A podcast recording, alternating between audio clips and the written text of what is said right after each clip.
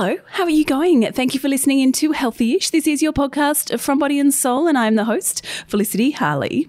Anxiety, overwhelm, and rumination. Oh, wow. They can be a tough cycle to break. But behold, my guest today has a solution. Jacqui Lewis is a meditation teacher, founder of The Broad Place, and author of The 14 Day Mind Cleanse. And she is here to tell us why a mind cleanse can clear all that mental clutter and it's a perfect way to kickstart this new month. Now, we keep our healthy-ish episodes short, as you probably know. So if you want to hear my full chat with Jacqui, where she goes deeper into the practices involved in this mind cleanse, just search for Extra Healthy-ish wherever you get your podcasts.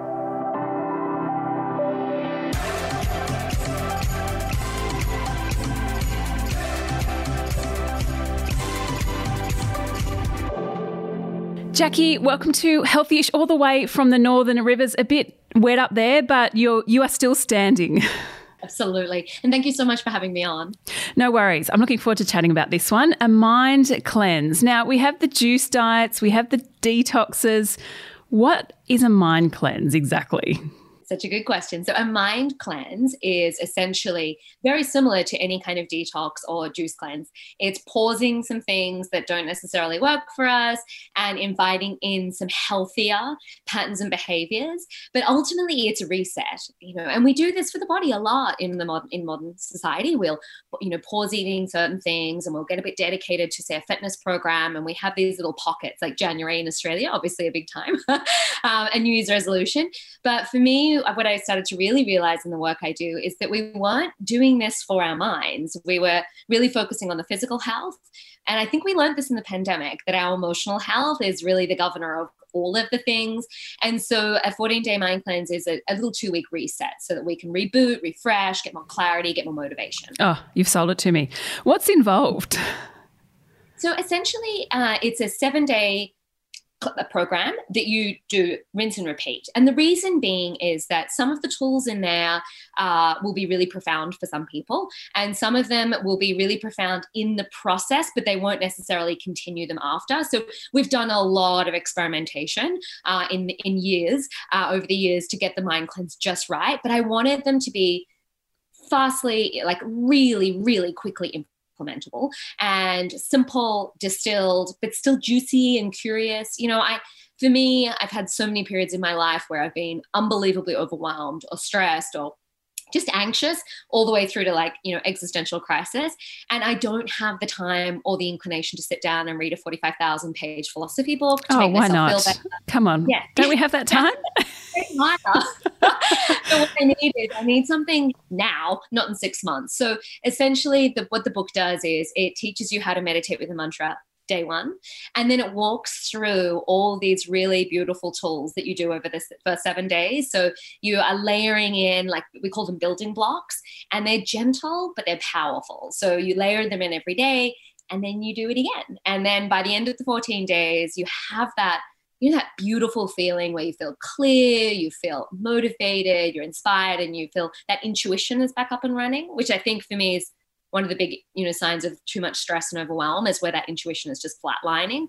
So that's what we're really focusing on. The flourishing. I am having this conversation actually with a lot of people recently that we feel that at the moment there's no one around us really flourishing. We're all just kind of swimming trying to get through life. We, we hope that after the pandemic we would well we would have learned from the pandemic to slow down but somehow we are even more overwhelmed and we're drowning. And you know how does this how does this sit? Like in some ways it can feel like another thing to do but why is it important to just stop and find time to do something like a mind cleanse yeah, I like to call it pausing because I sort of really rile up personally. My my know um, you know ego is like, oh, you know, don't tell me to quit. me. I hate quitting things. You know, um, I quit this, I quit that. I'm just like we just pause them for a little pocket in time so that we can learn more about ourselves, so that we can make those educated decisions. A lot of the time, what we're looking for is that inner clarity. You know, not being necessarily told, but we need to actually do it for ourselves. So then we go, oh, now I get it that's how that works for me because obviously there's no one size fits all mold for everybody. And i think that when we can really just take a moment and honor that not you know six months and i'm definitely not you know suggesting people meditate you know an hour twice a day but when we can just take a little moment like 10 minutes a day just to really honor ourselves. And you know i'm a i'm a working mom myself so that i find that if i'm not careful i'm at the bottom of the food chain. Absolutely. yeah so it's a for me it's a really there's obviously the benefits of mind cleansing but it's also a bigger stronger call to action that every day even if it's just for a moment in time I'm going to pause some things that don't necessarily serve me, and I'm really going to invite in the things that will honor me as a human being. That that's re- where the real power lies. So I think we need tools and we need help in order that you know how to do that. Not as straightforward as we'd like it to be.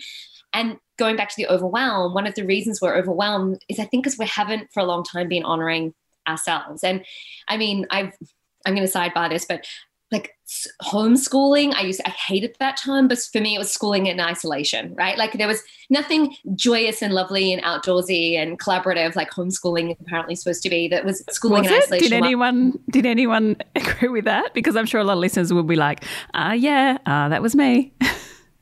Oh you mean they were um, enjoying homeschooling? no no exactly what oh, you said. They were like what is no, this I mean, homeschooling, homeschooling traditionally as an educational model is this really beautiful kind of platform. Schooling in isolation when you're trying to work full time from home and juggle your kids is not homeschooling, right? So I feel like, particularly the women, um, you know, we know this statistically. This isn't me just, you know, getting worked up, but we know statistically that women really bore the brunt during the pandemic in regards to um, managing the family life, managing all the facets of home life, and also trying to educate our children and trying to hold down work. And it was brutal. Right? it was for me anyway. I found the experience really challenging. So I don't think we've got a lot in our tanks, and hence, and it just you know the stress compounds like the the anxiety compounds. And so we need to just go you know what? I'm just going to pause my life it just for a pocket of time every day. I'm going to become a little bit more creative and conscious about how i tackle the days.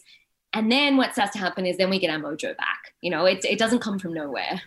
Now of all the practices or the tools as you just said in the 14 day mind cleanse which is perhaps the most important to master and why yeah, it's like picking your so, favorite child.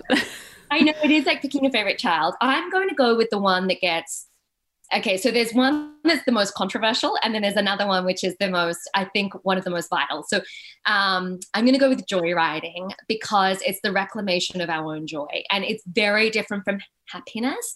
And this was a tool I started to teach, particularly in corporate workplaces.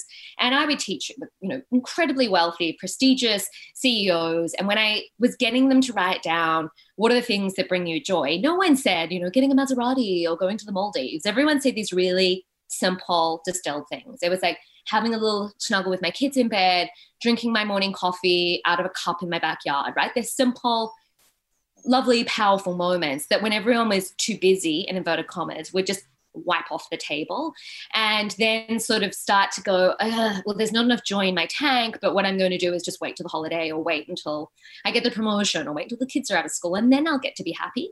This instead is basically where you do something that brings you joy every day. And I, I, provide the whole framework around that in the book. Oh, nothing better than a coffee. That's what brings me joy. Jacqui, thank you so much for coming on Healthy Ish.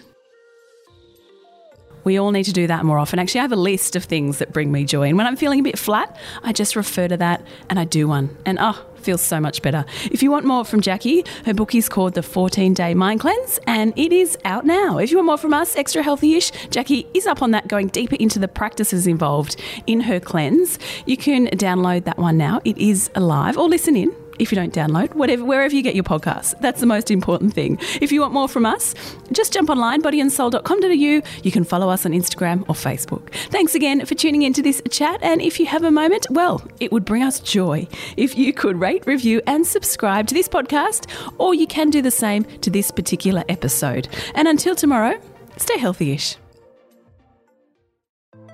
Hey, I'm Felicity Harley and I host Healthyish, where we chat to experts, influencers, and people in the know from around the globe to arm you with the knowledge to make healthier decisions for your mind, body, and soul. I think if we're going to be focusing on health, like sleep is probably the biggest component Oh, of that. I, I think sleep is the cornerstone. Like choose the harder option because I've never woken up and gone, I regret that run that I went at 4 a.m. I've never done that. Search for Healthyish and Extra Healthyish wherever you get your podcasts.